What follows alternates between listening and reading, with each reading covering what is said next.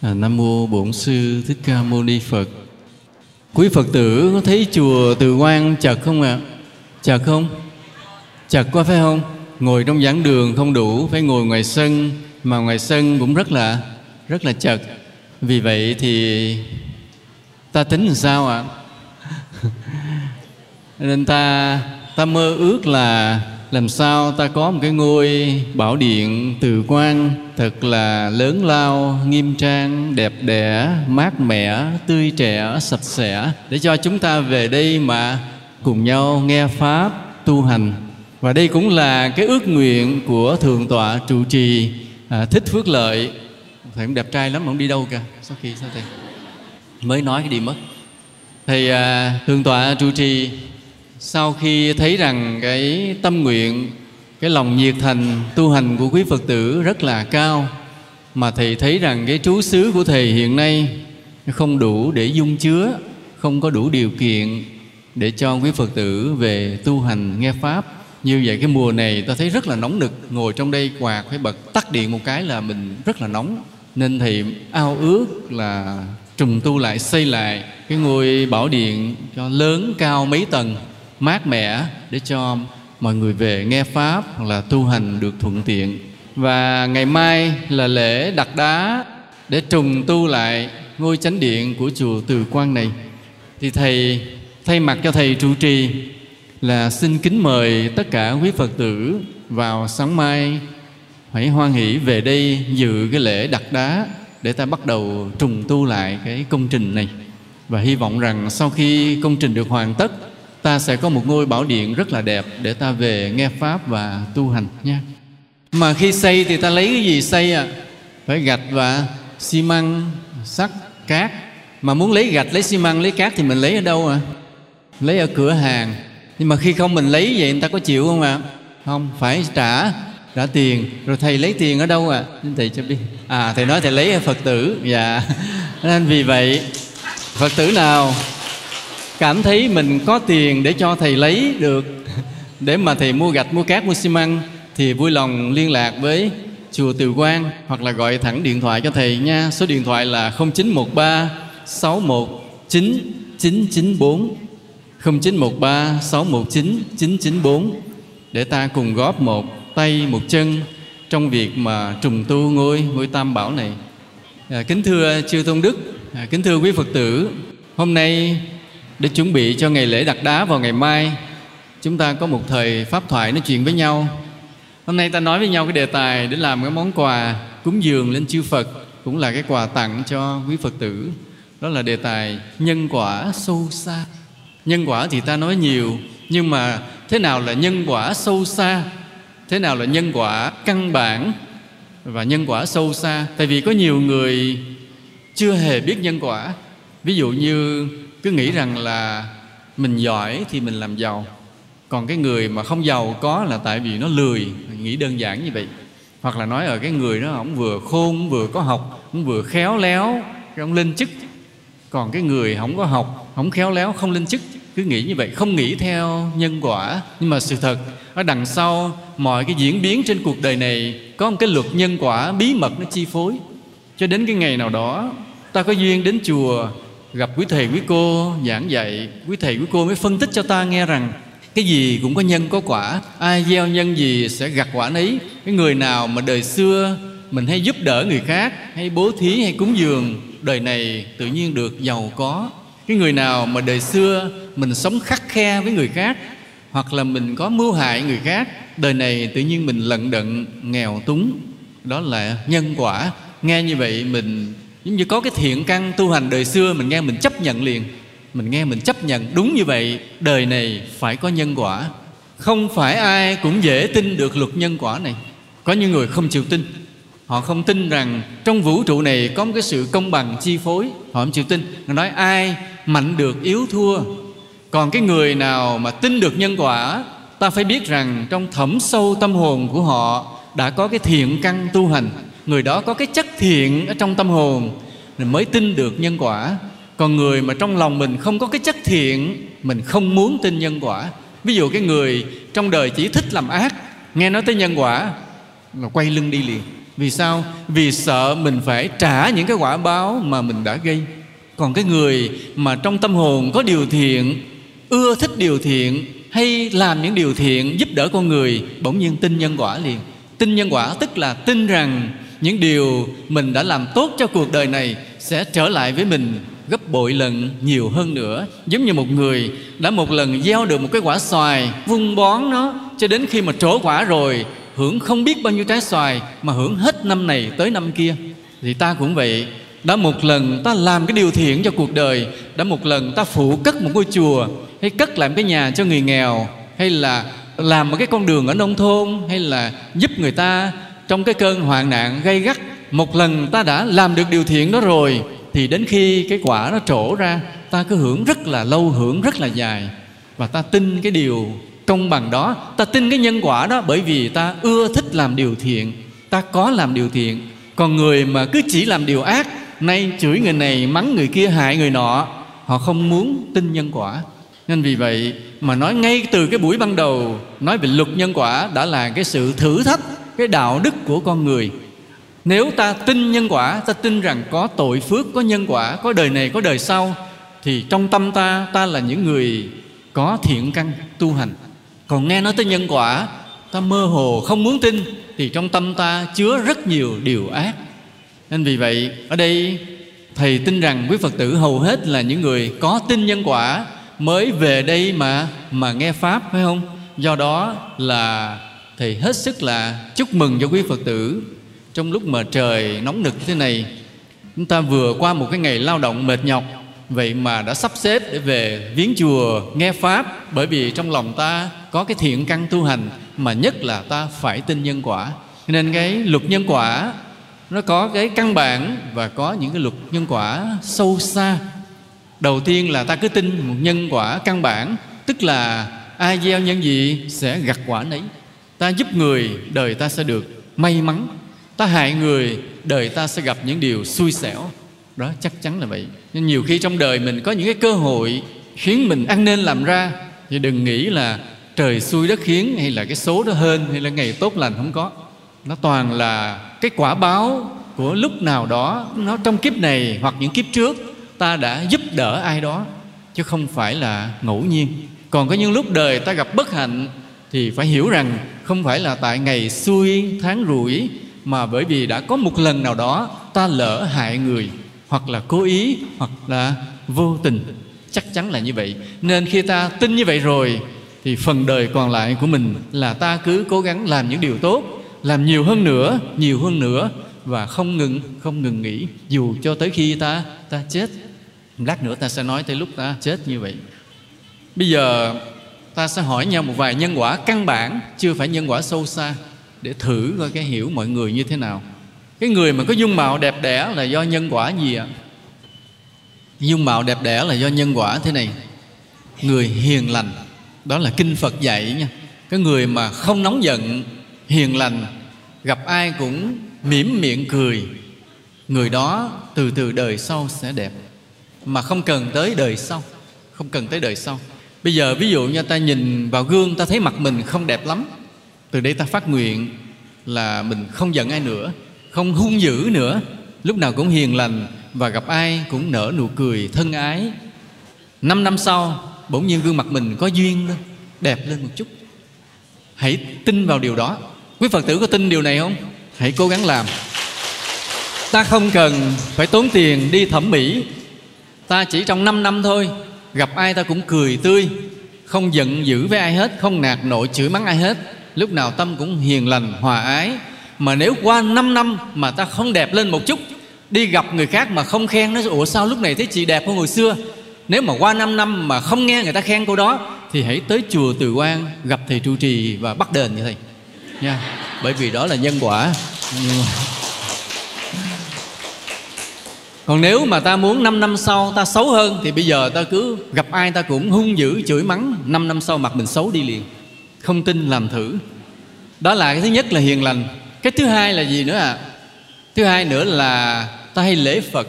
Ta hay lễ phật với lòng cung kính, tự nhiên mặt đẹp lên. Trong chùa hay có nói câu này, lễ phật tướng hảo.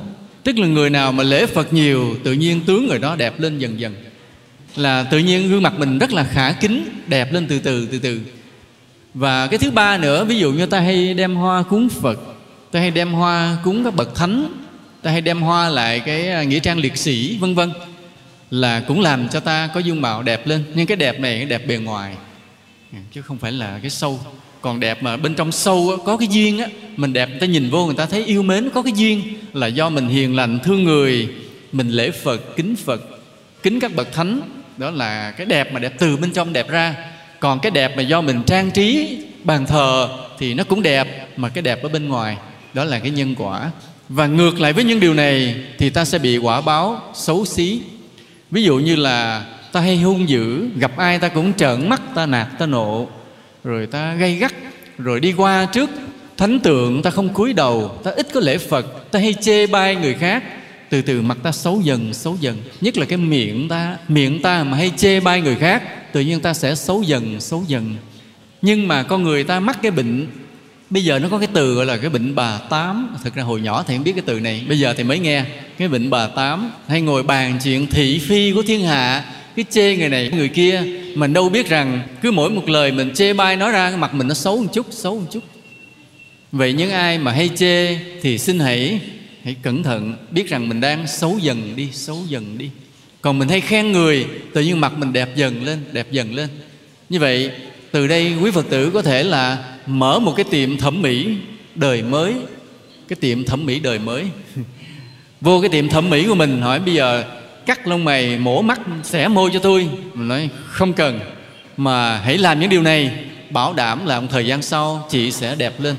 Mà chi phí tôi lấy rất là rẻ mỗi ngày tôi gọi điện thoại, tôi nhắc chị thôi. Hãy đi chùa từ quan lễ phật. Nha, hãy khen ngợi những người tốt trong cuộc đời này. Đừng giận ai hết. Mỗi ngày tôi tốn tiền, tôi gọi điện thoại chị tôi ba tháng sau, năm sau chị sẽ đẹp hơn, mà không cần phải tốn tiền. Nha, đó là cái nhân quả đẹp xấu.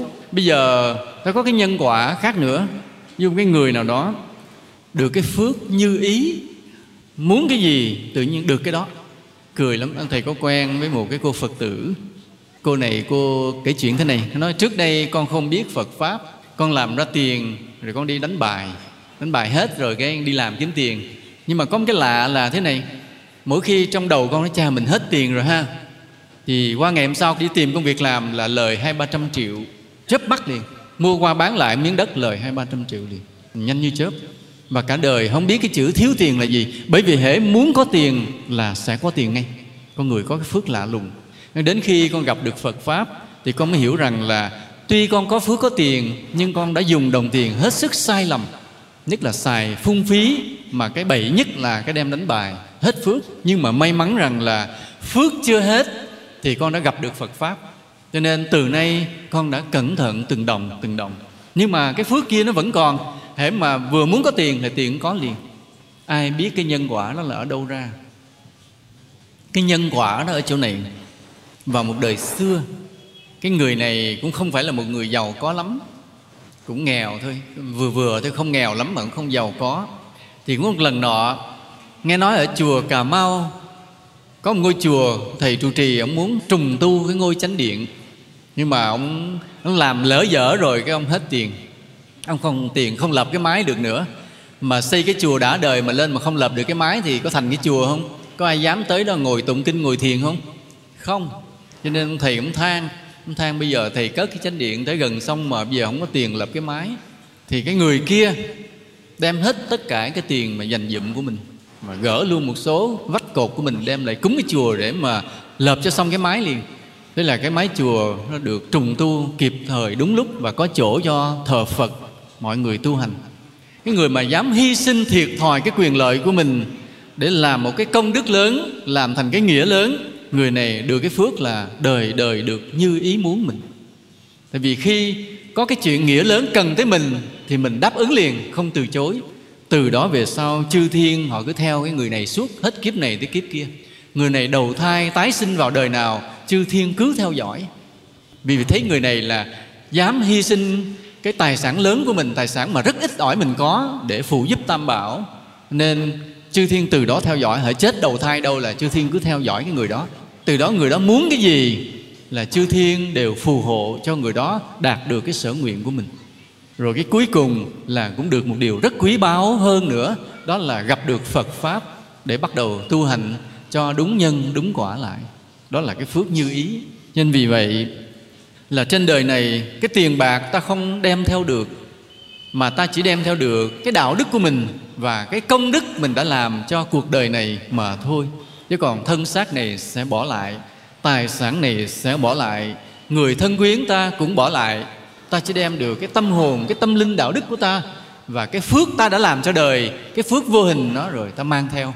Cái đó mới là cái cái bền bỉ. Nên vì vậy là mỗi khi có một cơ hội để làm phước thì xin hãy đừng đừng từ chối, đừng từ chối nha.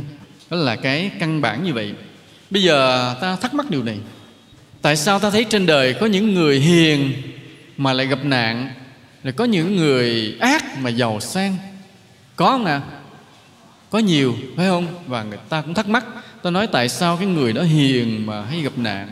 Còn thấy ông kia ông dữ quá mà ông giàu sang. Là bởi vì ta không nhìn được tới đời trước. Chứ sự thật nó đều có nhân, có quả ở đời trước cả. Thấy cái người đó hiền nhưng mà cái hiền của người này nó cũng gần gần với cái lười không dám làm chuyện gì hết.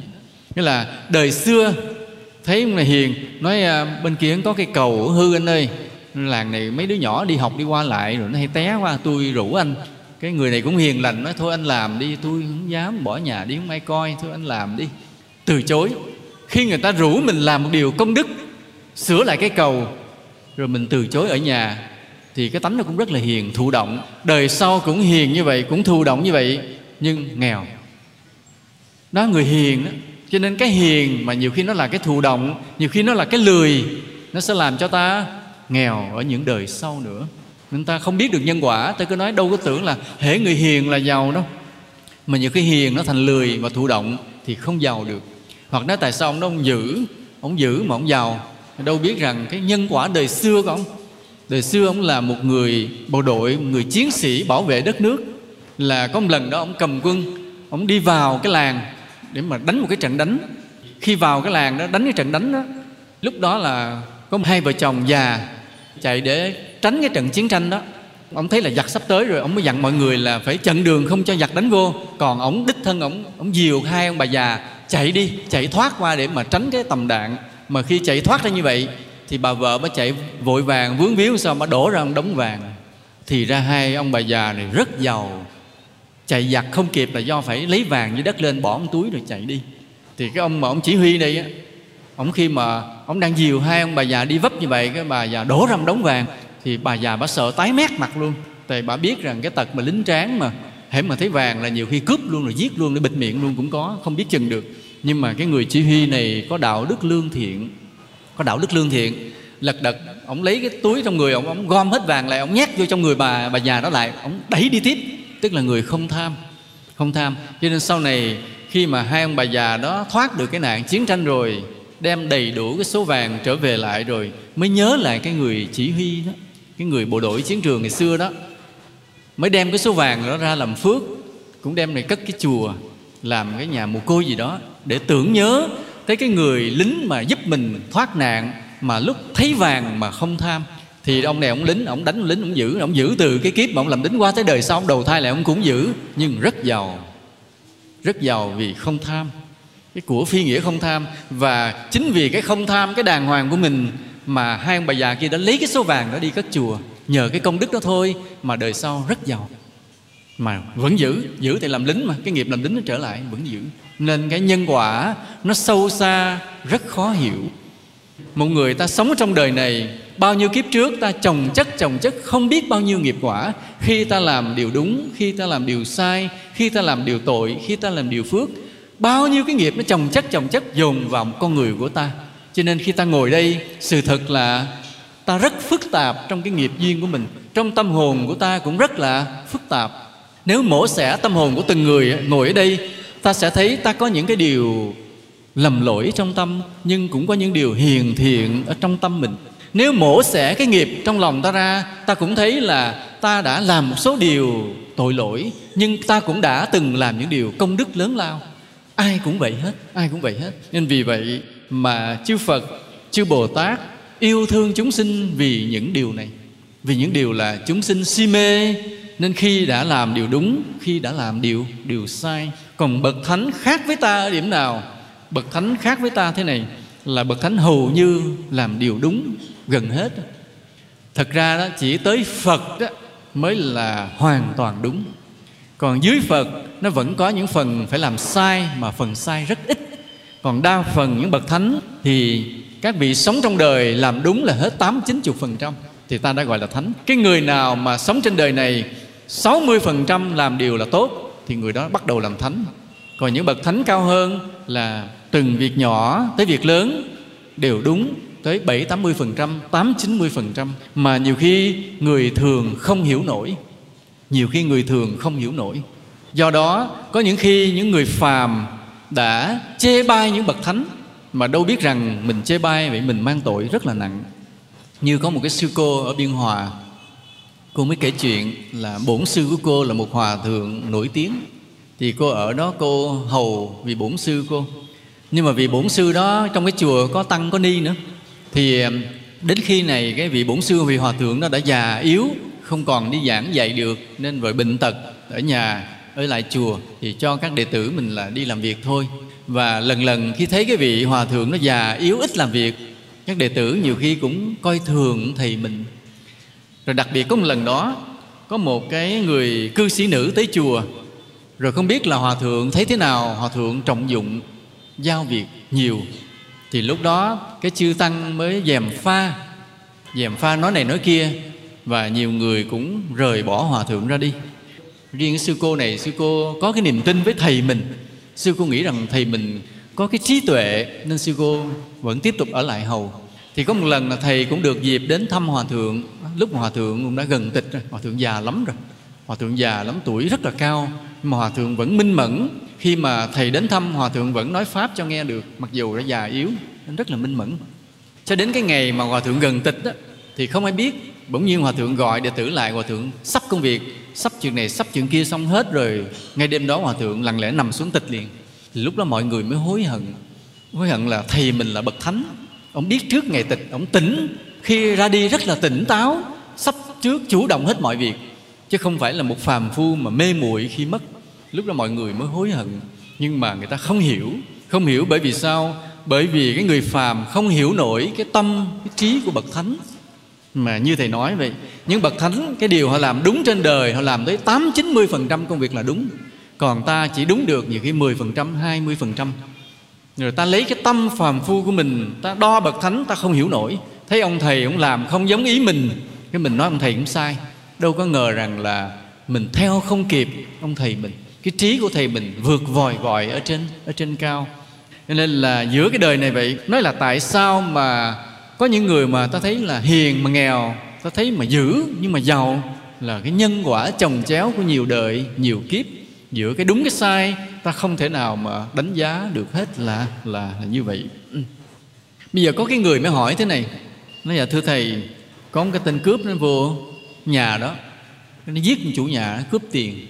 Như vậy cái nhân quả này là sao? Nhân quả này là sao? Là nếu mà đây là cái quả báo của cái người chủ nhà tới lúc phải chịu nên khiến cho cái tên cướp vô nó đâm mỏng nó giết lấy của thì như vậy không được kết tội tên cướp này. Tại vì cái quả của ông này cũng phải trả mà nếu mà nói theo đạo phật thì là đây là nhân quả. Đã tới lúc ông này ông trả cái quả thì tại sao kết tội tên cướp? Đúng không à phải không? Đây là nhiều người thắc mắc cái luật nhân quả. Đây cô ta có thắc mắc không? Có nhiều người đã thắc mắc. Thì bây giờ nếu nói rằng tên cướp xong ngôi nhà người ta, cướp của giết người là có tội, thì như vậy là chủ nhà ông chết oan. Không phải quả báo của ông, mà tại sao người ta đang sống thì vô cái giết người ta cướp? Thì ông chết oan, không phải quả báo. Mà nếu không phải quả báo thì luật nhân quả không có. Không đúng. Đúng không ạ? Cái phản biện của người ta về luật nhân quả. Có nhiều người đã phản biện như thế. Và ta phải biết điều này. Để khi có một người nào họ nghi ngờ, họ phản biện về luật nhân quả, ta phải biết mà mà trả lời. Cũng như chính ta phải biết lý giải những điều này để ta củng cố vững chắc niềm tin với luật nhân quả thế thì khi một tên cướp nó vô, cướp của nó giết người ta, thì cái nhân quả ra sao? Ai nói được khen hay? Cái quả báo đến với ta, nó đến trong ba trường hợp, đến trong ba trường hợp. Trường hợp thứ nhất là oan gia đối đầu. Oan gia đối đầu nghĩa là thế này, nghĩa là ngày xưa, cái ông chủ nhà này ông có oan trái với cái tên cướp này. Nên tên cướp này đã tới cái lúc nổi điên lên. Tự nhiên nó thèm khát cái tài sản của ổng, nó lập mưu, nó vô nhà, nó giết ổng, nó cướp của. Để nó trả lại cái mối thù ngày xưa, ông đã làm một điều gì bức hại cho nó? Đó là trường hợp thứ nhất là oan gia đối đầu, oan gia gặp lại nhau. Đó là trường hợp thứ nhất. Trường hợp thứ hai là trả nghiệp bởi những hiện tượng vô tình. Ví dụ như là một người đi trên đường, bỗng nhiên cành cây gãy xuống đập đầu mình chết thì cái người này trả quả bởi những cái duyên vô tình. Không có một cái người chúng sinh hữu tình nào hại mình hết. Đó là trường hợp thứ hai. Trường hợp thứ ba là hai người hoàn toàn xa lạ, nhưng mà trùng hợp lúc người gieo nhân, lúc người gặt quả. Tức là một cái tên cướp, nó chuyên đi ăn cướp của giết người. Và nó là cái người gieo nhân gieo nhân ác để phải xuống địa ngục đời này nó phải ở tù, có khi bị tử hình luôn. Tử hình xong, chết xuống dưới địa ngục, bị hành hạ tiếp. Đó là nó gieo nhân do cái tâm của nó ác độc, nuôi nấng, bây giờ biến thành hành động. Và nó là đang gieo nhân. Nó không gặp người này, nó cũng phải giết người kia. Không gặp người kia, nó phải giết người nọ. Bởi vì nó đang trên đường gieo những cái nhân ác độc.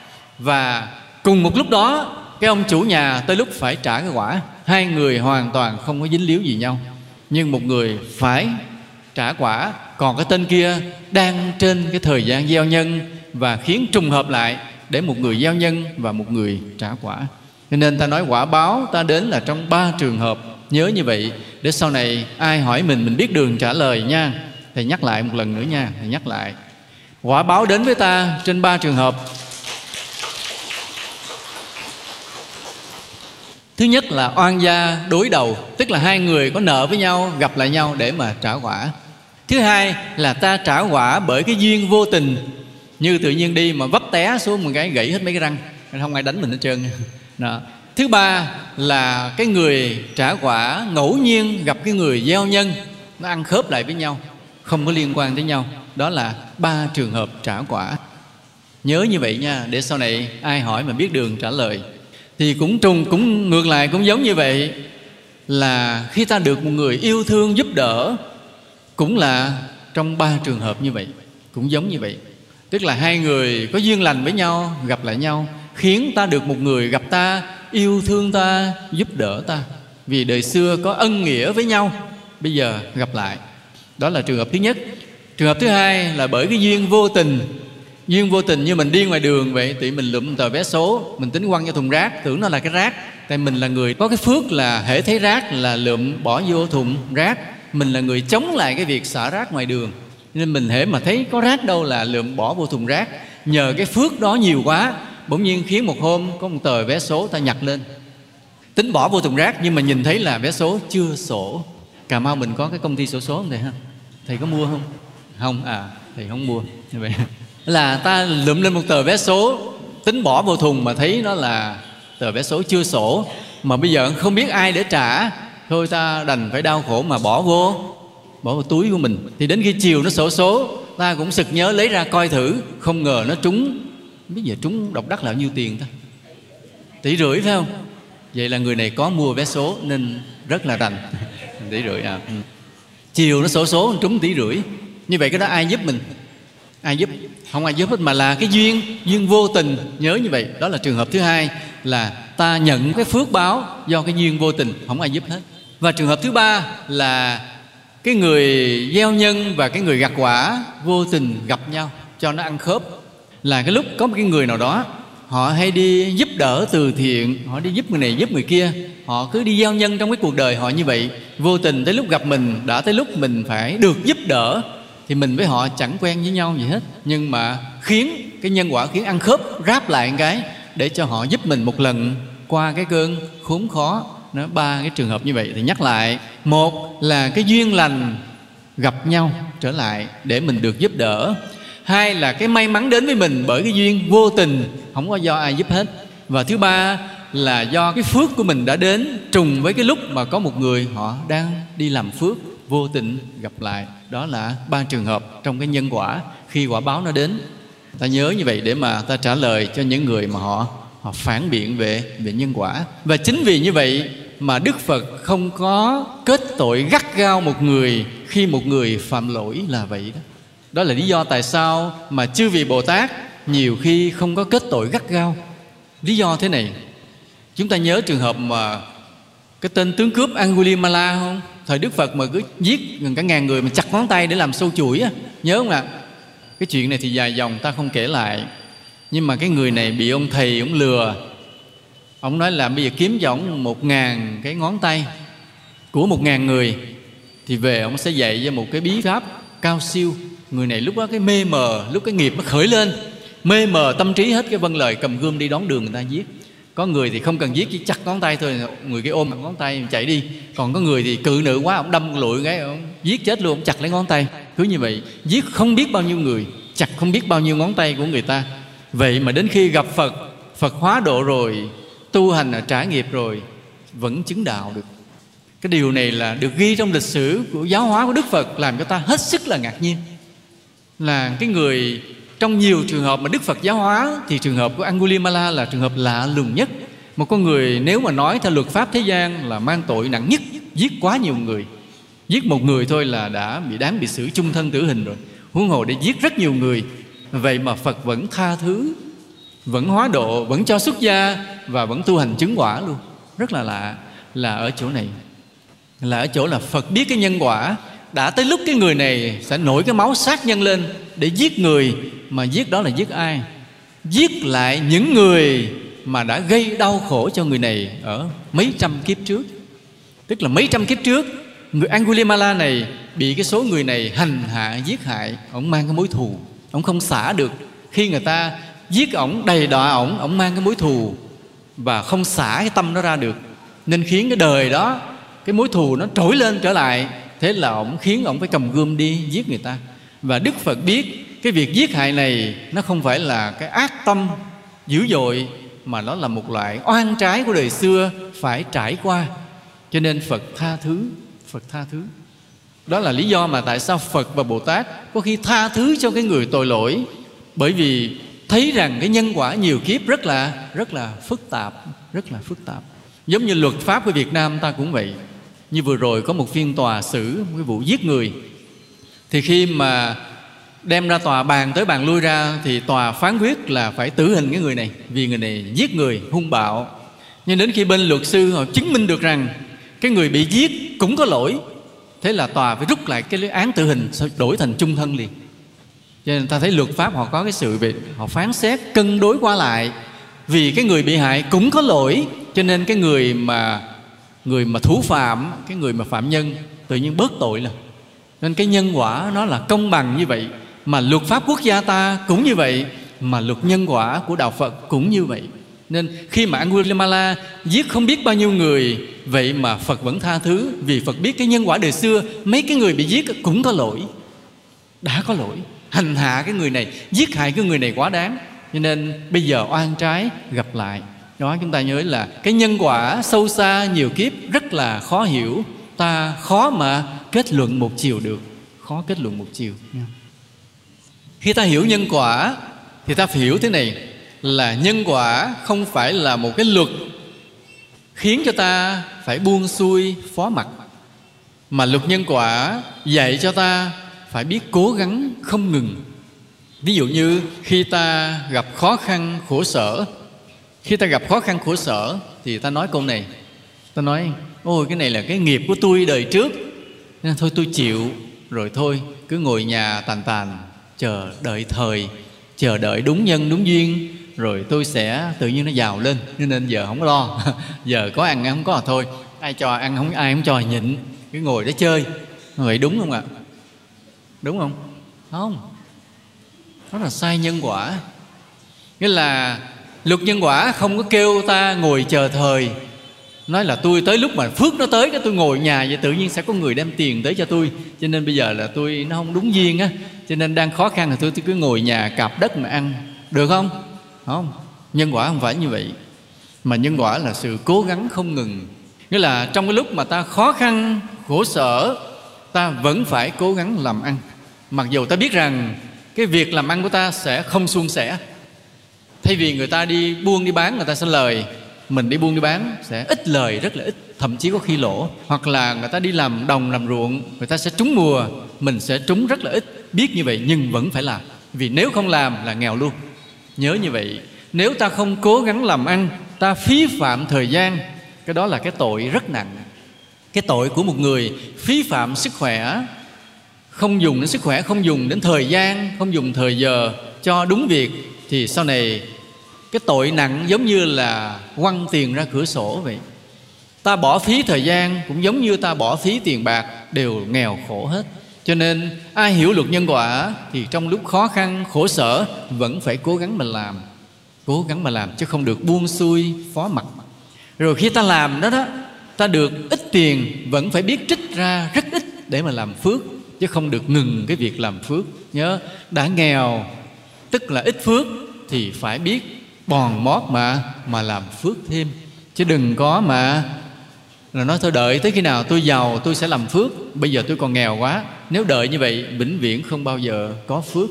Nên, càng nghèo, càng phải kiếm chuyện phước mà mà làm. Ví dụ khi ta nghèo ta không thể nào mà cúng tiền cho thầy để thầy đi mua gạch đá, cát, xi măng, thép gì để xây chùa được. Thì hôm nào rảnh ta tới chùa ta phụ phụ công quả, ta phụ khiên gạch, khiên cát, khiên xi măng, phụ nấu ăn. Cũng là góp công để xây nên ngôi chánh điện. Phước cũng rất là rất là lớn, chứ không được buông xuôi, không được phó mặt có ông thầy, hôm trước thầy ra ngoài bắc, cái gặp thăm thầy trụ trì chùa thần quang. Thầy mới kể chuyện, thầy đi sang ấn độ thầy nói khi sang ấn độ đến tứ động tâm, bốn cái chỗ mà đến đó không ai có thể cầm được nước mắt. Ví dụ đến chỗ phật nhập niết bàn, thấy giống như là phật vẫn nằm ở đó, mà mình là những đứa con bơ vơ lạc lõng, rồi không ai cầm được nước mắt, ai cũng khóc cả. Thì thầy kể những chuyện đi ấn độ rất là cảm động, và thầy nói cái xứ ấn độ kỳ lạ, nó chia ra đẳng cấp, từ ăn sâu trong xương trong tủy mà không ai có thể thay đổi được cái người mà ở giai cấp, giàu sang, cao sang rồi, họ khinh miệt cái người giai cấp bần hàng, mà khinh còn hơn cả con chó đó. Ta nói là không hề ngoa, không cường điệu họ khinh cái người mà ở giai cấp thấp như là thú vật. Ví dụ như là cái người ở giai cấp thấp, họ không có chỗ ở, cái họ mới lụm nó được những cái tấm vải, tấm bạc. Họ mới lấy những tấm bạc, họ che để họ ở đỡ. Thì cái người mà giai cấp giàu sang, họ nhìn thấy, họ chướng mắt họ lại họ dở, bỏ đi. Họ tác cho cái người kia mấy bạc tay đuổi đi. Mà người kia không dám cự nữ, bởi vì biết thân phận mình là giai cấp thấp hèn, không bao giờ được xúc phạm tới cái người giai cấp giàu sang. Họ đuổi đi là thôi đi, và chỉ đi ăn xin thôi. Tại không thể nào xin vào công sở nào, không ai dám nhận cái người mà giai cấp thấp đó. Không có làm việc được, chỉ làm ăn xin mà thôi. Mà đẻ đứa con ra, con đó chỉ tiếp tục đi ăn xin mà thôi nó không ai giúp đỡ được, không ai chen vô giúp đỡ được. Ai mà có muốn cải cách xã hội ấn độ là bị nó ám sát giết chết liền. Bởi vì cái giai cấp trên nó thế lực rất mạnh. Nhiều nhà cách mạng xã hội đã muốn thay đổi điều này cho ấn độ cũng bó tay không làm nổi. Vì muốn làm là nó ám sát mất. Mà tại sao con người ta phải chịu cái thân phận như vậy? Tại sao cái người thấp hèn không vươn lên được? Mà tại sao cái người giàu họ đối xử tàn nhẫn với người nghèo như vậy? Bởi vì họ dựa vào luật nhân quả một cách sai lầm. Họ hiểu nhân quả một cách sai lầm. Họ hiểu thế này, cái người nghèo đó là vì nghiệp của họ. Phải để họ trả. Đừng chen vô. Không giúp. Đúng không ạ? Đúng không? Đúng không mà vỗ tay? Vỗ tay nghĩa là đúng hay sai à thầy hết hồn nó tưởng đi theo ấn độ nữa. Họ lấy luật nhân quả để họ biện minh cho cái việc đối xử tàn nhẫn lạnh lùng của họ mà họ lấy lấy luật nhân quả. Nên nếu ta yếu về cái lý luận nhân quả, ta cứng họng liền. Nói, tại cái người đó nghèo, nên họ phải chịu cái số phận như vậy và ta không được giúp. Ta giúp là ta vi phạm luật nhân quả. Lý luận lạ lùng chưa? Mà nghe cũng rất là có lý, tại vì họ lấy luật nhân quả ra họ nói. Nhưng mà thật sự là họ đã hiểu sai luật nhân quả. Luật nhân quả không dạy ta quay lưng với người nghèo, mà luật nhân quả dạy ta điều gì? Phải giúp đỡ người người nghèo. Nếu mà có người nào nói rằng vì cái nhân quả của người đó, cái nghiệp của người đó phải nghèo như vậy nên ta đừng giúp, thì ta sẽ trả lời với cái người đó như thế này. Đúng. Kiếp sau ông cũng sẽ nghèo như người này và cũng sẽ không ai giúp ông, vì đó là nhân quả. Ráng chịu nha, ráng chịu. Còn nếu bây giờ ông giúp đỡ những người nghèo khó, khổ sở. Thì ông không biết chừng đâu được. Lúc nào đó, trong một kiếp nào đó, ông cũng xa cơ, lỡ vận, khó khăn, sẽ có người giúp đỡ ông. Đó là nhân quả. Đó là nhân quả. Đó, ta cũng dùng nhân quả ta trả lời lại, nhưng mà ta cảnh cáo họ với cái người mà tàn nhẫn, lạnh lùng, khô khan và thậm chí như ác độc khi mà đối xử với người nghèo như vậy. Ta cũng lấy nhân quả ra ta nói cho họ nghe luôn, cảnh báo họ nghe luôn và nhân quả thì cứ vô tư khách quan. Còn ta ta học nhân quả nơi phật. Và phật cũng dạy ta cái lòng từ bi vô hạn. Khi đối với người nghèo, ta có thể giúp được thì ta cố gắng mà mà giúp họ. Khi giúp người nghèo xong rồi thì làm gì nữa? Rồi làm gì nữa? Mình có giúp họ suốt đời được không? Không. Thì đúng là nhiều khi nghiệp họ nghèo thiệt. Ta giúp họ tức là ta kết duyên lành rồi ta ráng giáo hóa đạo lý cho họ nghe. Mình nói thế này chị nghèo khổ như vậy là bởi vì chị mắc cái nghiệp đời đời trước. Ừ, cho nên em không thể mà giúp chị mãi được. Bây giờ em chỉ giúp chị chừng này giờ chị phải cố gắng làm phước tự chị phải làm phước đứng lên. Em sẽ hỗ trợ cho chị làm phước để chị chuyển cái nghiệp của chị chứ em không giúp chị mãi được. Đó là ta vừa giúp đỡ mà vừa đem đạo lý ra giáo hóa. Thì cái công đức ta là là bội phần. Còn ta chỉ giúp đỡ rồi ta bỏ qua đi luôn. Không nói một lời đạo lý nào. Cái phước của ta rất là rất là ít. Cái quý cái giá trị là cái đạo lý mà gói trong cái món quà ta giúp đỡ. Cho nên vì vậy những phật tử của ta khi đã tin được nhân quả rồi thì ta cũng phải biết nói đạo lý. Nên khi giúp ai vừa là vật chất mà phải vừa là đạo lý. Như vậy cái sự giúp đỡ của ta mới là mới là viên mãn. Ừ, mới là viên mãn như vậy công đức của ta rất là rất là lớn. Do đó, ai cũng phải vừa mở rộng bàn tay để yêu thương, giúp đỡ những người khó khăn trong cuộc đời này, nhưng mà cũng phải biết khéo nói, khéo đem đạo lý ra mà chia sẻ, nhắc nhở mọi người mà kém hiểu biết hơn mình. Như vậy mới là là phước lớn. Tuy nhiên, khi ta giúp người, ta không được phung phí mà phải nương theo cái phước của họ đây là điều mà khổng tử đã nói trong luận ngữ. Quân tử huệ nhi bất phí. Cái người quân tử á, ban ân huệ cho đời nhưng không phung phí. Cái câu này nó rất phù hợp với nhân quả của đạo phật. Ta giúp ai cũng giúp vừa chừng với cái phước của họ trong cái lúc khó khăn của họ chứ không được phung phí. Ví dụ như nói thế này nói dạ thầy dạy tụi con từ bi thương người theo phật dạy trên con thấy người đó nghèo quá nên con mới đem Ờ, quần áo con cho họ mặc. Mà đem đồ cho đẹp, chứ đem đồ nó thường quá, mình mang tội, con đem hàng hiệu, một cái áo gì mấy triệu á, con cho họ, để cho nó đúng cái lòng từ bi. Rồi con cho họ ăn, mà cho họ ăn thường quá, thì tội con nên cho ăn gạo thơm. Món ăn nó phải chế biến đàng hoàng, rồi tội nghiệp trong túi họ không có tiền, con phải bỏ cho họ vài lượng vàng á. Giúp vậy có đúng không? Không. Nó giúp quá cái phước của họ, thì chính mình lại mang tội. Cho nên mình phải giúp ai trong lúc khó khăn cũng vừa với cái phước của họ mà thôi, không được giúp nhiều. Rồi lại khuyên họ làm phước để họ đứng lên, chứ không phải là cưu mang họ suốt đời. Nhớ như vậy, đó là cái giúp đỡ người cũng phải đúng với với luật nhân quả là như vậy nha. Ừ. rồi chính ta cũng vậy.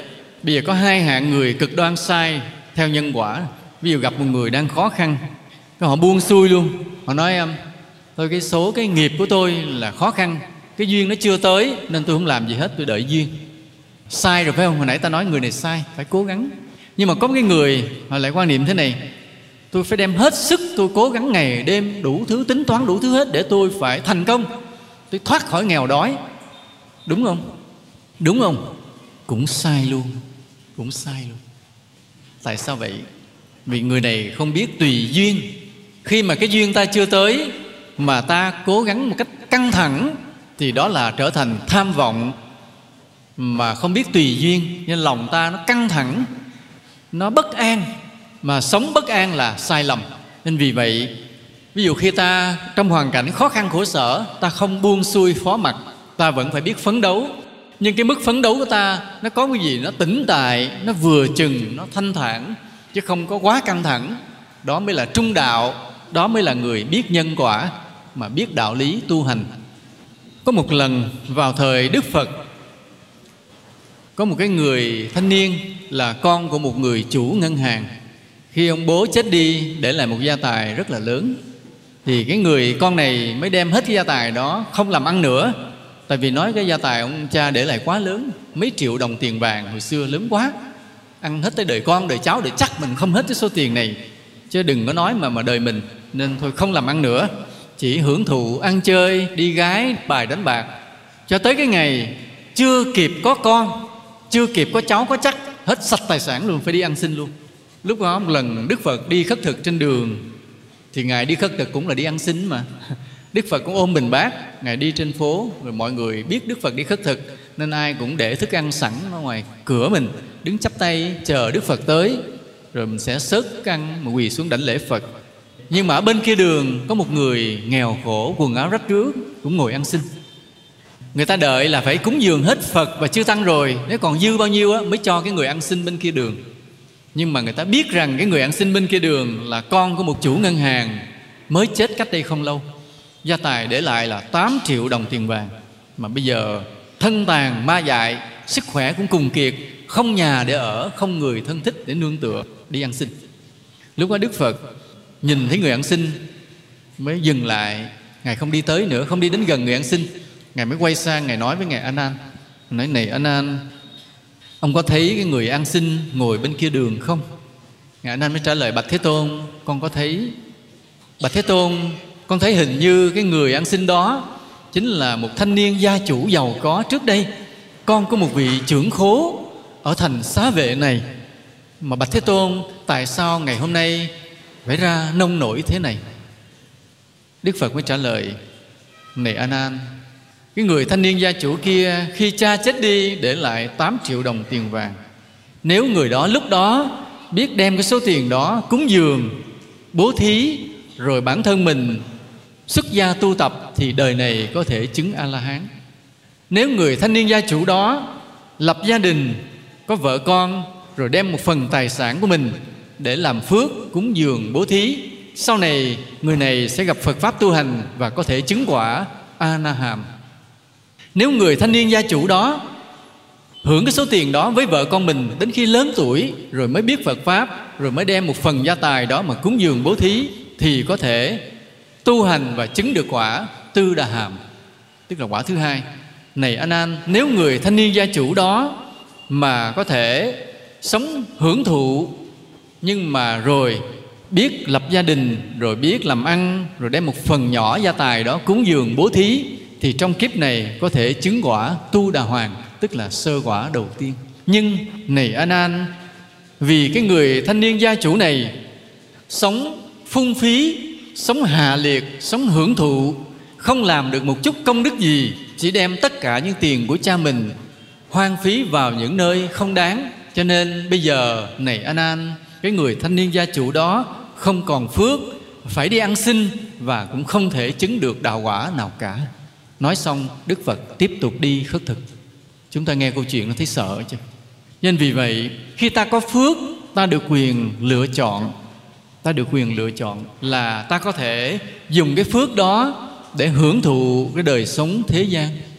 Hoặc ta sẽ dùng cái phước đó để đi tìm cái sự giác ngộ của tâm linh tùy mình chọn nha, tùy mình chọn. Giống như đức phật đã cảnh báo cho cái người thanh niên gia chủ đó như thế vậy. Thì bây giờ ở đây, mọi người chúng ta ngồi đây, có ai đi ăn xin không ạ? À? giơ tay lên thầy biết. Có ai không? Không, phải không? Như vậy ta vẫn còn phước sống trên đời. Ở đây có ai là cha mình là chủ ngân hàng để lại gia tài cho mình không? Có không? Cho thầy xin địa chỉ luôn. Cũng không luôn, phải không? Rồi nhưng mà mình không đến nỗi giàu, có 8 triệu đồng tiền vàng như vậy. Nhưng mà chắc hẳn là mình không đến nỗi khó khăn, phải không? Đời sống vẫn thông thả. Thì trong cái đời sống thông thả đó, hoặc là ta tiếp tục sống cho hết cái đời sống thế tục này, rồi ta chết, ta đi về kiếp khác. Hoặc là trong cái đời sống đang có hiện nay, ta biết trích cho một phần, ta làm những công đức cúng dường, bố thí giúp người, rồi dồn công sức tu hành, thì kiếp này có thể ta chứng được một phần quả thánh nào đó kiếp này ta có thể chứng một phần quả thánh nào đó. Đây là điều mà phật đã dạy, chứ thầy không có bịa ra đâu. Đó là ta có phước rồi, tùy ta chọn lựa. Thì như vậy, ta sẽ tiếp tục hưởng thụ cho hết kiếp này. Đầu thai kiếp khác tính sau. Hoặc là ta sẽ hạn chế cái sự hưởng thụ mình lại. Bớt ăn, bớt xài, bớt tiêu lại để dành tiền mà làm phước. Cúng chùa, giúp người nghèo, đóng thuế cho quốc gia tham gia những việc từ thiện của xã hội địa phương mình, vân vân, rồi dồn công sức tu hành, thì ta có thể ngay đời này chứng được một phần quả thánh nào đó. Tùy ta chọn lựa. Vậy ở đây, ai là người thích là sẽ hưởng thụ cho hết phước rồi chết. Kiếp sau tính. Ai? Rồi, không ai giơ tay hết. Bây giờ ai sẽ chấp nhận là bớt tiêu xài lại, bớt hưởng thụ lại để dành tài sản của mình làm phước? Rồi tu tập tâm linh, hồng tìm nó được một phần quả thánh nào? Ai? Giơ tay lên.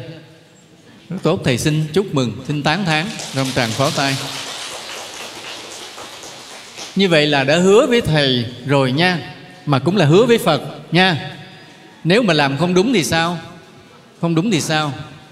Hôm nay đã hứa với trước thầy là sẽ bớt sống hưởng thụ nha. Bớt tiêu xài để lo làm phước và lo tu hành tâm linh. Hứa rồi mà không làm thì sao ạ? À? thì nghe đồn rằng cái người hứa mà không làm chết xuống quỷ xứ cắt lưỡi.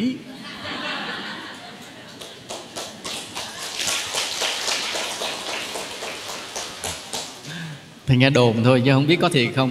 Nhưng mà thôi thôi ráng nha. Ừ. bây giờ ta ta biết phước ta còn còn ít. Nên có khi là đời sống của ta cũng chưa sung mãn mà mình chưa tu đắc đạo được. Nên cố gắng làm phước cho nhiều nhiều một chút, cố gắng làm phước nhiều nhiều một chút. Vừa làm ăn kiếm tiền sang sẻ ra để làm những điều phúc đức trên đời này, rồi cố gắng đến chùa để tu tập tâm linh thiền định, nha. Phải tâm linh, phải thiền định. Nên thầy cũng đề nghị với thượng tọa trụ trì chùa từ quan là thượng tọa thích phước lợi rằng, nếu mà thượng tọa cất lại cái ngôi tam bảo này, cái ngôi chánh điện này, xin thượng tọa cất ba tầng cái tầng dưới là làm giảng đường cho rộng rãi chứa được nhiều người cũng là làm nhà tổ vân vân. Cái tầng lầu thứ nhất tức là tầng thứ hai á, là cái chánh điện để cho phật tử đến lễ bái rồi tụng niệm rồi ra về. Cái tầng thứ ba tức là lầu hai á, là cái tầng để dành cho người đến ngồi thiền. Tức là có khi phật tử ở nhà mình nóng bức hoặc là chật chội cái mình tới chùa mình nói thưa thầy, hôm nay con rảnh chút, thầy cho con lên ngồi thiền. Thì cái tầng đó cũng là một chánh điện thờ phật, nhưng chỉ để dành cho ai đến ngồi thiền thì ngồi mà thôi. Thì như vậy, phật tử ta sẽ có cơ hội tu tập được thiền định tâm linh. Khi ta làm phước, ta đem cái phước đó ta hướng về tâm linh giác ngộ, chứ ta không đem cái phước đó ta hướng về đời sau để được giàu sang sung sướng, thì ta sẽ được như ý nguyện của mình đó. cứ từng ngày ta giúp đỡ người này, ta thương yêu người kia trong cái công việc của mình, cứ làm lợi cho cuộc đời, làm lợi cho đất nước, cho nhân loại. Và có phước bao nhiêu, cứ đem lên từ quan mà bỏ vô là đem lên đó ngồi thiền. Thì có thể trong đời này ta chứng được một phần quả thánh nào đó. Và như vậy rất là hạnh phúc, rất là sung sướng. Chứ còn những cái trò vui thế gian, coi vậy chứ nó nhạt nhòa, nó nhàm chán, nó tạm bợ và nó ô uế ô uế bây giờ cứ xem một cái người coi. Bây giờ ta cứ nhìn bằng cái lương tâm của mình. Như hôm nay trời cũng không được mát lắm. Nhưng mà sau một ngày lao động vất vả ta đến chùa ta nghe pháp. Chung quanh ta là những người bạn đạo hiền lành. Ai cũng hướng về phật pháp tu hành. Ta thấy thanh cao hạnh phúc. Nhưng cũng cái giờ phút này có một người nào đó đến một cái chỗ ăn chơi xa đọa à, tốn tiền tốn bạc thì ta thấy hai hình ảnh đó sao ạ? À? ta thích mình đi vào hình ảnh nào? Ta thích ta giờ này ta đi vào cái chỗ ăn chơi xa đọa hay giờ này ta đến chùa ta ngồi nghe pháp? Thầy hỏi mấy ông á còn mấy mấy bà thì ít hơn. À, ta thích hình ảnh nào? Thích đến đây phải không? Nhất là tụi con là con trai còn trẻ cái tuổi tụi con là tuổi dễ bị ăn chơi. Vậy mà cái giờ này tụi con không đi đến karaoke. Không tụi con không đi vào những chỗ đó mà tụi con đến chùa nghe pháp tức là tụi con đã định hướng được cho cuộc đời của mình một cái hướng đi rất là cao cả, thì rất là tán thán tụi con. Tụi con trẻ mà đã xác định được cái hướng đi đạo đức tâm linh như vậy, thì rất là mừng. Đất nước này rất là mừng và thế giới này rất là mừng bởi những người tuổi trẻ như tụi con. Còn những người tuổi trẻ như tụi con, giờ này nó còn lông bông, nó nhuộm đỏ, nhuộm xanh tóc, nó nó chạy đi ăn chơi tùm lum. Đó là cái nỗi lo lắng của đất nước này, của thế giới này và của của thầy, của ba mẹ tụi con. Cho nên hôm nay vậy người già thì thầy không khen, nhưng mà thầy đang khen những người trẻ tuổi mà đang có mặt trong pháp hội này để lắng lòng nghe pháp mà không đi rong ruổi với những cuộc vui bên ngoài. Xin cho một tràng pháo tay. Tán thán. Thì như vậy, ta xác định cái phước của mình, ta chọn lựa cho cái hướng đi của cái phước của mình là không hưởng thụ thế gian mà đi tìm cái tâm linh giác ngộ và tụi con sẽ được điều đó. Tụi con sẽ được điều đó nha. Ừ. bây giờ, vậy, khi ta làm phước, ta phải hướng về vô thượng bồ đề. Nghĩa là sao? Nghĩa là đừng cầu phước thế gian. Ví dụ như khi ta dân hoa cúng phật, trong đầu ta nghĩ chứ, chà, cúng kỳ này chắc kiếp sau mình đẹp à nha. Mình đẹp à nha. Thì cái đó là ta hướng về cái phước của thế gian. Nhưng bây giờ ta dân hoa cúng phật, trong đầu ta nghĩ thế này. Ta nghĩ xin cho con được chứng được cái quả thánh mà phật đã dạy, thì mình hướng về cái phước đi về phía đó liền. Còn mà ngồi nghĩ đẹp là không có chứng quả à nha, chỉ được đẹp thôi, không chứng quả. Đời sau sẽ đẹp, nhưng mà sao? Chảnh. Tu không được. Nên mình muốn đẹp mà chảnh hay là mình muốn chứng quả à muốn chứng quả hay muốn đẹp mà chảnh? Chứng quả không? Nói nha, chắc nha. Cho nên là, ví dụ bây giờ ta bố thí một cái người nghèo cũng vậy. Ta thấy nghe địa phương, họ tới gần tết cái ông mặt trận xã ông tới ông nói giờ trong xã mình còn mấy cái hộ nghèo cái nhà họ dột nát quá. Cho nên chủ trương của địa phương là thôi cất lại cái nhà tình thương. Thì chúng tôi cũng đi kêu gọi những nhà hảo tâm. Rồi tôi thấy anh thấy chị là người hay đi chùa nên tôi nghĩ rằng các anh chị là những người có lòng hảo tâm. Tôi đến tôi vận động thôi ta có ba cái căn nhà ta giúp cho họ xây lại nhà để ăn tết.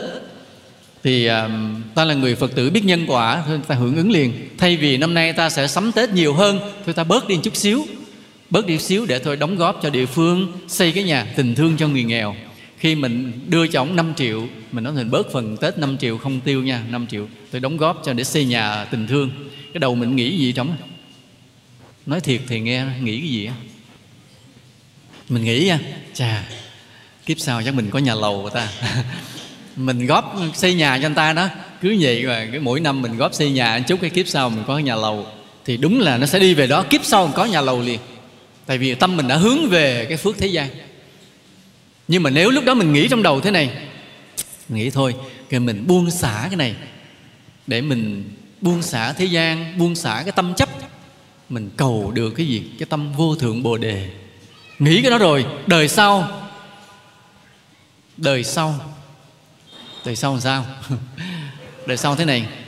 Lúc đó, cái nhân quả gì đó cái ờ, mình gặp phật pháp, mình đòi đi tu. Thì cái ba mình mới nói thế này, con đừng đi tu. Ba đã chuẩn bị gia tài, cất cho con cái nhà lầu. Con đi tu rồi thì là cất cái nhà lầu này để cho ai?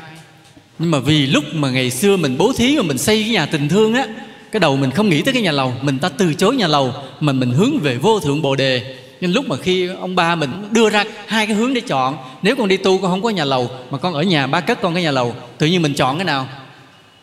Chọn đi tu hay chọn ở lại lấy nhà lầu? Đi tu, bởi vì đời trước cái nhân của mình đã là như vậy, cái ý của mình đã như vậy, cái tác ý, cái hướng về của mình đã là đạo quả giác ngộ. Trên lúc đó mình mới nói rằng, thưa cha, con cảm động biết bao cái tình mà cha thương con. Nhưng thưa cha, có một cái nhà lầu nó cao hơn cái nhà lầu của thế gian nữa, đó là nhà lầu phật pháp con muốn đi tìm cái nhà lầu này. Xin cha hãy thương con mà cho con đi xây cái nhà lầu này. Đó được không? Được. mà sở dĩ mình chọn như vậy là vì đời trước lúc làm phước mình đã chọn rồi. Mình đã tác ý mình chọn rồi. Cho nên từ đây về sau xin mọi người mỗi lần làm phước hãy hướng tâm về vô thượng bồ đề nha. Đừng có hướng tâm về cái quả báo thế gian. Mà đời sau cứ ở trong nhà lầu rồi cứ đẹp rồi có xe hơi rồi đi chìm mất trong cái sự hưởng thụ không được nha.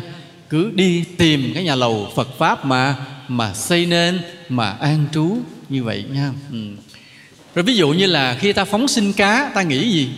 Khi ta đem mấy cái vỏ cá ta đổ xong, ta nghĩ gì trong đầu? Nói thiệt thì nghe. Ta nghĩ gì? Ta nghĩ rằng à phóng sinh mấy con cá này á, cái mình được cái phước sống lâu, không có bệnh hoạn mà nghe ông thầy đó ông nói là mình cũng giàu nữa nha, tại mình bỏ tiền mua nó mình cứu mạng nó, cho nên mình sẽ được giàu, cho nên mình đời sau mình được giàu nè, mình được sống lâu, mình được khỏe mạnh. Thì như vậy mình sẽ được như vậy không ạ? Được không? Sẽ được, bởi vì tâm mình hướng về cái đó, quả báo nó sẽ đi về hướng đó. Đúng là khi mình phóng sinh, rồi mình sẽ được giàu có, khỏe mạnh, được sống lâu. Đúng như vậy. Nhưng mà nó là chuyện thế gian nhưng lúc mà mình đổ cá xuống sông, mình phóng sinh đầu mình nghĩ thế này. Cầu cho những con cá này thoát thân súc sinh, làm người biết phật pháp, tu hành, giải thoát. Chú nguyện điều đó cho những con cá. Nhưng mà không ngờ là cái phước mà giàu sang, sống lâu khỏe mạnh mình vẫn có. Nhưng mà rồi mình cộng thêm một cái phước nữa là phước tu hành đắc đạo. Tại vì mình đã chú nguyện như những con cá và đời sau những con cá nó thành người kiếp nào đó, nó gặp mình là sao? Nó chạy lại quỳ xuống. Bẩm sư phụ sư phụ quên con rồi sao? Mình nói nhớ, ủa, tôi đâu có gặp anh. Anh nói đâu mà người anh mà có vẫy có nến rồi giống như cá vậy? Thì lúc trước con làm cá, sư phụ đã quăng con xuống sông cứu con. Giờ con lên làm người, con theo, con làm đệ tử sư phụ đây. Được. Nó tự nhiên mình rất đông đệ tử. Là bởi vì mình có vậy. Nên cái phước phóng sinh mình mình hướng cái tâm về vô thượng bồ đề, bỗng nhiên cái quả mình nó hưởng chồng chất chồng chất lên. Rất nhiều cái quả mà rất là rất là vui, rất là vui, nha. Nên lúc nào cũng vậy, khi làm một phước gì, ta đều hướng tâm về vô thượng bồ đề. Thế bây giờ mình giúp cho một người nghèo, mình nghĩ cái gì? Mình nghĩ, mình giúp cho người này, cái người này mắc nợ mình. Đời sau người này gặp lại mình phải làm đầy tớ phục vụ mình đúng không ạ? À? đúng vô cùng. Kiếp sau sẽ xảy ra. Cái người mắc nợ mình, họ sẽ đến tự nhiên hầu hạ phục vụ mình trong thời gian hết nợ rồi họ đi. Rồi thôi, xong chuyện và luân hồi, cứ tái sinh mãi. Cứ như thế. Còn khi ta giúp một người nghèo, ta nghĩ rằng cầu cho người này biết kính tinh tam bảo, cầu cho người này biết hiểu nhân quả, biết làm phước, biết tu hành, được giải thoát giác ngộ. Thì đời sau làm sao? Đời sau người này cũng gặp lại mình nhưng mà gặp lại không phải làm đầy tớ để phục vụ mình, mà gặp lại để làm làm đệ tử mình. Tại vì cái tâm của mình là cái tâm muốn cho họ tu, cho nên mình sẽ gặp lại họ trong cái hoàn cảnh mà mình là ông thầy, mà họ là đệ tử. Còn mà mình khởi cái tâm mà muốn rằng cái người này mắc nợ mình kiếp sau hầu hạ mình, thì tự nhiên nhân quả nó đưa đẩy, khiến trong lúc đó mình làm ông chủ. Cần có nhiều công nhân họ tới, họ phụ làm mình thời gian họ đi. Hết chuyện. Nên vì vậy, mỗi việc phước nho nhỏ ta đều phải hướng tâm về vô thượng bồ đề, chứ đừng có khờ dại mà hướng về cái quả phước tầm thường của thế gian, nha. Như vậy. Bây giờ ví dụ như là ngày mai là lễ đặt đá chùa từ quan thì à, thầy cũng đại diện cho thầy trụ trì mời mọi người về đây dự lễ. Mai có đến dự được không ạ? Được không? Phật tử ngoài sân được không ạ? Được nha, cố gắng đến dự cho vui mót mót rồi ống heo, hôm giờ để nhiêu, đập ra hết cho thầy nha. Đem tới đây, cúng thầy trong ngày lễ đặt đá, để cho thầy có tiền mà thầy mua gạch cát, xi măng, thuê thợ. Thì khi mà ta bỏ cái tiền vào trong cái thùng công đức, để cúng dường mà xây lại tam bảo chùa từ quan cho lớn lên ba tầng, để cho có mọi người tu tập, thì ta nghĩ gì trong đầu? Nghĩ gì trong đầu? Ta có thể nghĩ rằng đời sau ta sẽ gì? Nhà cao cửa rộng, phải không? Đúng như vậy, đời sau ta sẽ được nhà cao cửa rộng nhưng mà thật ra, bởi vì ta cúng chùa, cho nên ta gieo được cái duyên với phật pháp. Nhưng mà gieo cái duyên nó ít không có nhiều. Không có nhiều bằng lúc mà khi ta bỏ tiền vào trong cái thùng công đức, cái đầu ta nghĩ là xin cho con và tất cả chúng sinh được thành tựu vô thượng bồ đề, chánh đẳng, chánh giác, giải thoát khỏi luân hồi sinh tử. Khi mình bỏ cái đồng tiền đó, mình nghĩ cái điều đó, qua đời sau tự nhiên cái duyên tu hành của mình rất là mạnh, mà mình không màng chuyện thế gian không màng, cái sang giàu của thế gian. Như vậy, nên lúc mà làm phước, ta phải biết hướng tâm cho cho chân chính, cho cao siêu. Đừng có hướng tâm một cách tầm tầm thường. Bây giờ nói một số nhân quả này nữa, ta nghe. Hiện nay, thế giới là đã 7 tỷ người, hơn 7 tỷ người. Và con người tiêu thụ rất là nhiều tài nguyên. Cưa hết rừng, đào hết đất, đốt hết không khí, phá hủy sông ngòi nên sinh thái bị hủy hoại, trầm trọng và sự sống của mọi người trên hành tinh đang bị đe dọa. Đến nỗi có một cái bộ phim của Hollywood họ làm là thấy loài người sống trên trái đất này tàn phá trái đất quá đi, cưa hết rừng, đào hết đất, lấy mỏ lấy đồ. Thì cái hành tinh họ mới xuống đây để họ giết hết loài người để họ cứu trái đất. Nó tại loài người ác độc quá, sống trên trái đất mà không biết giữ gìn sự sống của trái đất mà chỉ tàn phá trái đất.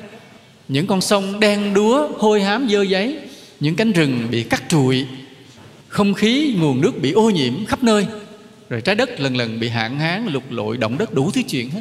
Họ nói cái loài người ác quá, nên họ phải xuống đây, họ giết hết loài người để giữ lại cái sự sống cho trái đất này. Có một bộ phim mà nói họ phê bình con người đến mức độ thẳng thừng và tàn nhẫn như vậy, nhưng họ đã phê bình đúng. Họ phê bình đúng. Vì con người tham lam, hưởng thụ và ngu xuẩn như vậy. Ngu xuẩn ở chỗ gì? Ở chỗ là cứ hưởng thụ nhiều tiện nghi mà không biết rằng mình càng hưởng thụ nhiều tiện nghi là mình phá hết cái sự sống của trái đất này. Nên dân số đông lên, những nhà lãnh đạo chính trị, những nhà lãnh đạo quốc gia rất là lo lắng. Lo lắng là bởi vì con người hưởng thụ tiện nghi nhiều quá. Phải bao nhiêu công trình cứ xây lên xây lên để phục vụ mà không kịp mà con người cái mức hưởng thụ nhiều quá. Ví dụ như một con cọp, nó sống thì nó sống trong rừng. Nó chỉ hưởng cái gì có trong rừng nhé, không phá rừng. Con khỉ, nó sống trong rừng. Bầy đàn nó cứ đẻ, nhưng mà nó cứ truyền cành và nó sống theo rừng. Còn con người thì sao? Phá tiêu rừng luôn, phá tan rừng luôn để tìm sự sống cho mình. Rất là ác. Nghĩa là những cái cách ta đánh cá, đánh bắt hết những tài nguyên dưới nước. Cào, bẫy điện, giết sạch hết những tài nguyên. Nghĩa là con người hưởng thụ, tiêu thụ bằng cách phá sạch sự sống ở trái đất này rất là ác độc. Nên vì vậy là con người đang gây cái nhân mà có thể là trái đất sẽ đến ngày tận thế. Trái đất sẽ đến ngày tận thế vì cái cách con người đang sống, phá hết rừng, bắt hết thú, bắt hết tôm cá mà con người tham lam, thích hưởng thụ quá nên đang tiêu diệt cái trái đất này. Nên vì vậy, ai mà sống giản dị, tức là người đang góp phần bảo vệ trái đất này ta từ chối, xài nhiều điện, xài nhiều nước là góp phần bảo vệ trái đất này. Những ngày nóng như thế này, ai cũng muốn bật quạt, bật máy lạnh. Thì những người mà thích quạt, thích máy lạnh nhiều là những người đang giết trái đất này. Ta hạn chế xài lại những cái tiện nghi đó để giữ trái đất lại. Vì khi ta xài nhiều điện, trái đất nóng lên. Rồi nước thì đang hiếm trên khắp thế giới, một người ở trong sa mạc chỉ cầm cái ly nước này, họ cứu được mạng sống của họ còn ta tắm ta tắm ao ao, tắm cảm cái bồn nước. Rửa xe, xịt ao ao ao.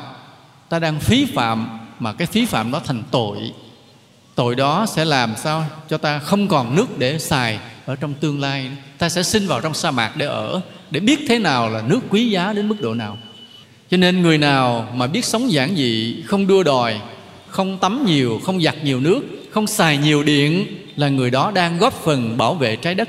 Cho nên có một cái đạo đức mới một cái đạo đức mới hiện nay là sống giản dị, bớt tiêu thụ điện nước. Đó là cái đạo đức mới của thời đại hôm nay. Ngày xưa sông nước nhiều, ta không đặt vấn đề tiết kiệm nước. Nhưng ngày hôm nay nước bắt đầu hiếm trên thế giới, thì người nào ít xài nước, đó là người có đạo đức đạo đức của thời đại mới. Cũng vậy, năng lượng đang khan hiếm, ta phải hạn chế tiết kiệm xài điện lại. Và đó là đạo đức mới. Cái đạo đức mới này, sự thật có mới không? Không mới đâu. Chính bác hồ đã làm gương điều này rất là nhiều. Khi người mất, có đôi dép râu, vài cuốn sổ, mà trong suốt cuộc đời sống rất là là thanh bần. Một lãnh tụ mà sống rất là giản dị, hiếm có. Mà trong cái thời đại đó, người ta chưa đưa ra cái tiêu chuẩn là phải tiết kiệm điện, tiết kiệm nước, tiết kiệm mọi thứ, mà bác hồ đã sống được như vậy. Thì ngày hôm nay, trước cái nhận xét của khoa học đối với thế giới, thì ta còn phải sống giản dị rất nhiều để cứu trái đất này. Nên ngày hôm nay, cái đạo đức, nó vẫn phải là nối tiếp cái truyền thống đạo đức ngày xưa, là vẫn phải hiếu kính với cha mẹ, vẫn phải tôn trọng thầy cô, vẫn phải tử tế với bạn bè, vẫn phải yêu nước. Nhưng mà thêm một cái đạo đức nữa là sống giản dị. Bớt tiêu thụ điện, bớt tiêu thụ nước. Làm được không ạ? Ráng dùm thầy nhé. Đây là cái lương tâm của thời đại lương tâm của thời đại hiện nay là bớt tiêu thụ điện. Bớt tiêu thụ nước. Như thầy vậy đó khi mà thầy vào cái nhà vệ sinh mà thầy vặn cái vòi nước lên để thầy rửa mặt hay xúc miệng thầy đếm từng giọt nước thầy nói không biết có ai tin. Thầy tiết kiệm như vậy. Và như vậy thầy tắm có sạch không ạ? Không cũng sạch lắm chứ không đến nỗi nào. Mới dám đi giảng do tắm không sạch không dám đi giảng nhưng mà cái ý thức phải như vậy, mỗi lần mà bật một công tắc bóng đèn lên là thầy đã cân nhắc mình có cần phải xài bóng đèn này hay không. Còn trời nóng có cần phải bật cái quạt hay không? Chịu được thêm chút nào nữa hay không? Khi nào hết chịu nổi rồi mới bật cái quạt. Còn tuyệt đối không có xách xe đi chơi. Tuyệt đối không xách xe đi chơi. Chỉ đi xe vì công việc rất cần thiết mà thôi. Thời đại này, ai mà xách xe đi chơi là mang tội. Đó là người phá hủy sự sống của trái đất. Ở đây ai hay xách xe đi chơi giơ tay lên nó thầy bắt quỳ nhang. Mấy đứa con trẻ trẻ nha, đừng có trời nóng, nó xách xe đi hóng mát. Không có lượng qua lượng lại trên phố, nghe không? Không có nha. Phải tiết kiệm từng giọt xăng, tiết kiệm lại cái nguồn năng lượng cho cho thế giới này. Nhớ như vậy. Đó là lương tâm của thời đại. Không được như vậy. Đừng xả rác nhiều. Nhà nào mà xả rác nhiều quá là nhà đó rất mang tội, làm ô nhiễm trái đất này. Cho nên ta xài, sao xài đó? Đừng xả rác nhiều mỗi ngày dỡ cái thùng rác mình ra coi để đánh giá cái phước của mình cái tội của mình. Nếu ngày nào mà ta dỡ thùng rác ra thùng rác rất đầy biết là mình đã tội đầy. Ngày nào mình dỡ thùng rác ra mà cái thùng rác rất ít ngày đó mình tội ít. Nhớ như vậy hôm nay ta có một cái mức một cái cách để đánh giá tội phước con người bằng cách nhìn vào thùng rác. À, cái này nghe rất lạ mà rất chính xác nha. Đừng có cười thầy đây là điều rất chính xác à. Ta xài nhiều quá ta xả rác nhiều quá ta vừa là người tiêu thụ nhiều mà vừa là người thải chất thải ra nhiều cho cuộc đời này. Bao bì xếp cất lại để dành. Sẽ có lúc có cái người nào đó họ lấy bao bì ta họ tái chế lại. Chứ đừng có thể đụng tới bao bì là gom gom muốn quấn quăng cái thùng rác là mang tội. Nhớ nha, thùng rác đầy là tội ta đầy, thùng rác lưng là tội ta ít. Từ đây nhớ dùm thầy. Và từ đây là nơi cái thùng rác của ta ta dán cái tờ giấy để nhắc cả nhà. Thùng tội lỗi.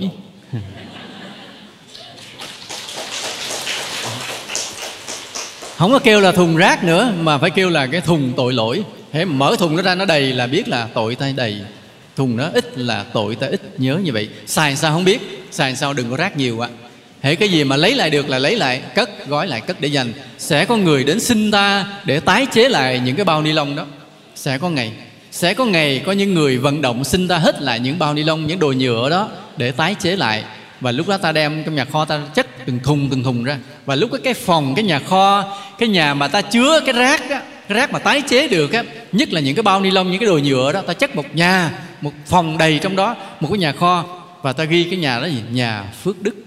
Ừ. Không xả rác, mà đó là nhà phước đức. Sau này sẽ có người xin ta những cái thứ đó hết, ta đem ta cho để họ tái chế lại. Và nhờ tái chế lại không làm ô nhiễm trái đất này. Nhớ như vậy nha đó là lương tâm của thời đại. Tối đừng thức khuya mà xài điện nhiều. Tối sắp xếp làm sao công việc gọn lại lễ phật tắt đèn ngồi thiền. Ngồi thiền xong tắt hết đèn đi ngủ luôn. À, đó là cái người vừa được tu mà vừa tiết kiệm được điện cho cho thế giới này tiết kiệm được điện cho quốc gia này. Tại sao nhà nước cứ phải cúp điện? Hỏi ông điện lực ông trả lời một câu rất rõ ràng nếu mà người nào cũng xài tiết kiệm điện thì chúng tôi không cúp điện. Bởi vì có những người xài phí điện nên cái nguồn điện mà phát ra không đủ, buộc phải cúp luân phiên. Vậy thôi, còn nếu mỗi nhà ai cũng tiết kiệm phân nửa dùm điện thì điện dư xài, chúng tôi không có cúp, không ngày nào cúp hết. Nên vì vậy mà mỗi người tiết kiệm, đó là cái phước đó đó là cái phước. Ta đóng góp cho quốc gia của ta. Cái người mà hưởng thụ tiện nghi nhiều sẽ không tu được, nhất là cái người ăn mặn ăn mặn tốn năng lượng cho thế giới đó. để nuôi được một con bò, tốn không biết bao nhiêu là cỏ, nhiều đậu nành, sữa, đủ thứ chuyện, nguyên liệu. Còn ta ăn chay, ta ít tốn nhiều những thứ đó. Cho nên vì vậy, bớt ăn mặn mà ăn chay nhiều hơn. Nhớ như vậy nha. Bớt ăn mặn và tăng ăn chay lên. Trong một tháng ta ăn chay mấy ngày? Một tháng ta ăn chay? Ngày rằm với mùng? Mùng một.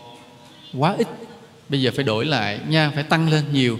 Tức là bây giờ đổi ngược lại một tháng ta chỉ ăn mặn có hai ngày.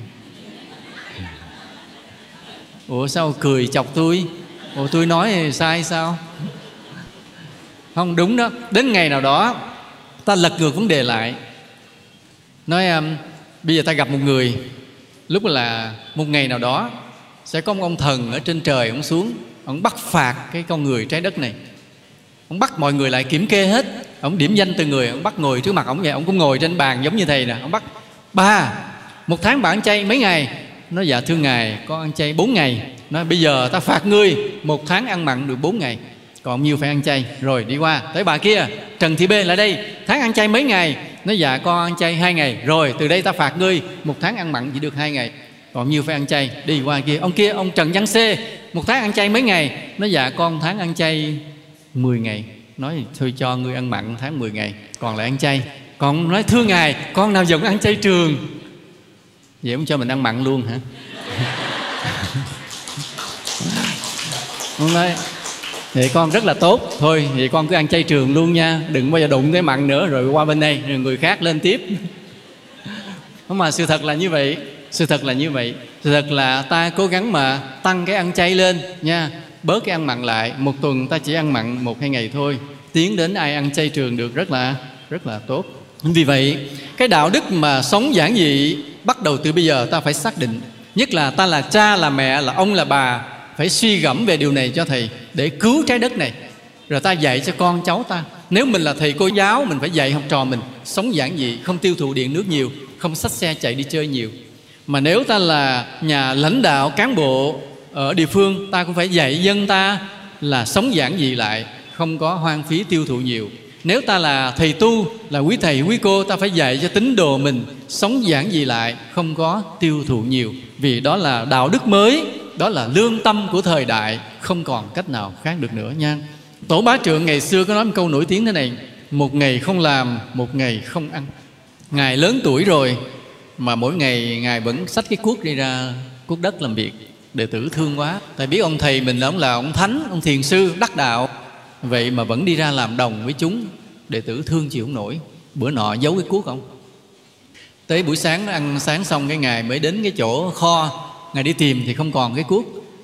Cái nói cái cuốc của thầy đâu? Nói dạ con không biết. Tôi cho thầy mượn đỡ cái cuốc. Nói dạ không có thầy ơi, cái cuốc của người nào người đó lấy đi làm hết rồi. Còn không biết của thầy. Thế ông bỏ vô phòng, ông đóng cửa lại. Trưa không xuống ăn cơm. Chiều không xuống ăn cơm mai không ra ăn cơm. Đệ tử sợ quá đem cái cuốc lại để trước cốc. Nói, thưa thầy cuốc thầy đi con trả thầy đi, thì làm ơn ra ăn cơm giùm. Cái ngày mới mở cửa ra ngày cười ngày nói nhất nhật bất tác nhất nhật bất thực một ngày không làm một ngày không ăn. Nhưng mà cái câu này đó nếu ta hiểu sai thì chết à.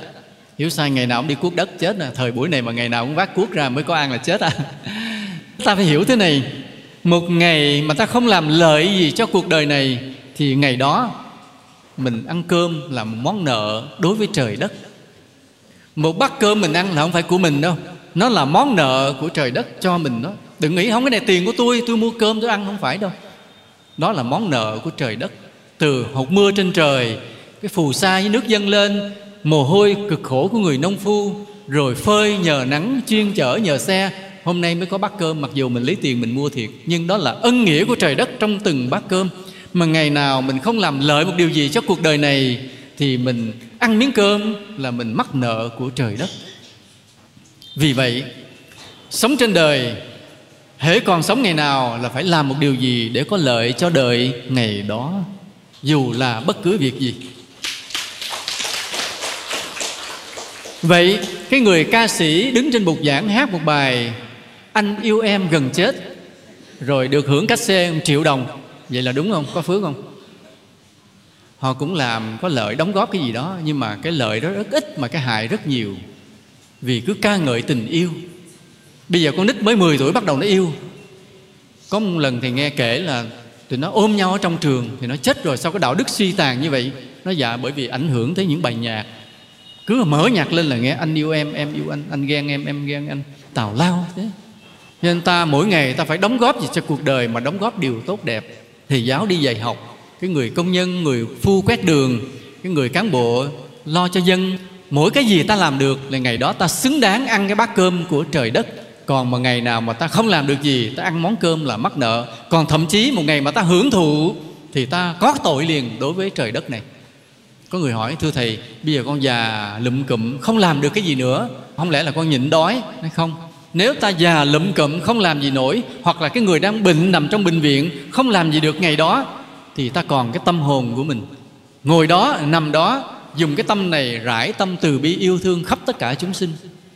Để tác động vào cái không khí này, tác động vào cái môi trường này, cho có thêm cái tình yêu thương cho loài người. Ta đừng tưởng cái tâm của ta mà không ảnh hưởng tới ai nha.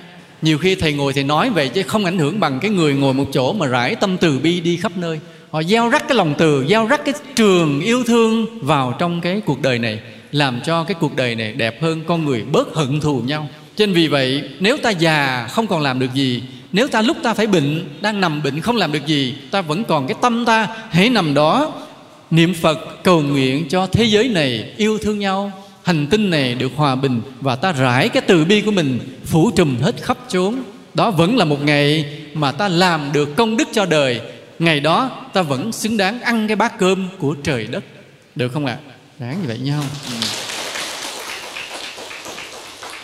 Mày nói thưa thầy vậy chết rồi làm sao? Mà chết rồi còn làm còn ngon nữa. chết rồi ta sẽ phù hộ cho những người tốt làm những việc thiện và ta ngăn chặn những kẻ xấu làm bậy. Ta vẫn đi làm hiệp sĩ được như thường. Cái người chết vẫn làm được việc như thường. Thì thấy cái người đó là họ đi chùa, ta phù hộ cho họ đi đường bình yên để tới chùa mà tu hành. À, ta thấy cái người cán bộ đó họ đi lo cho dân, ta phù hộ cho họ được mọi việc thuận lợi để đừng bị trở ngại. Ta thấy cái thằng nào nó tính đi nó giật dọc người ta ta đâm lớp xe cho nó xì cho nó đừng đi nữa. Mình làm ma chứ mình vẫn làm phước được nghe không? Cho nên dù chết rồi vẫn làm những điều lợi cho cho cộng đồng.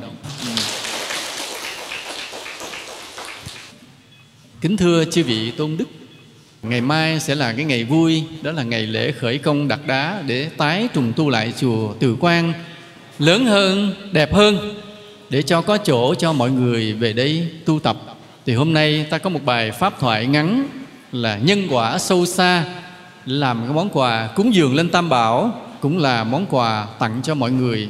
Ta mong rằng tất cả mọi người chúng ta cố gắng chung tay, góp sức dù ở nơi cà mau này, mà nhất là ở cà mau này hoặc là ở xa, ở địa phương khác mà nếu có lòng, ta hãy chung tay góp một chút công, chút của để cho ngôi tam bảo sớm hoàn thành Xin cầu nguyện cho phước lành đến với tất cả quý Phật tử.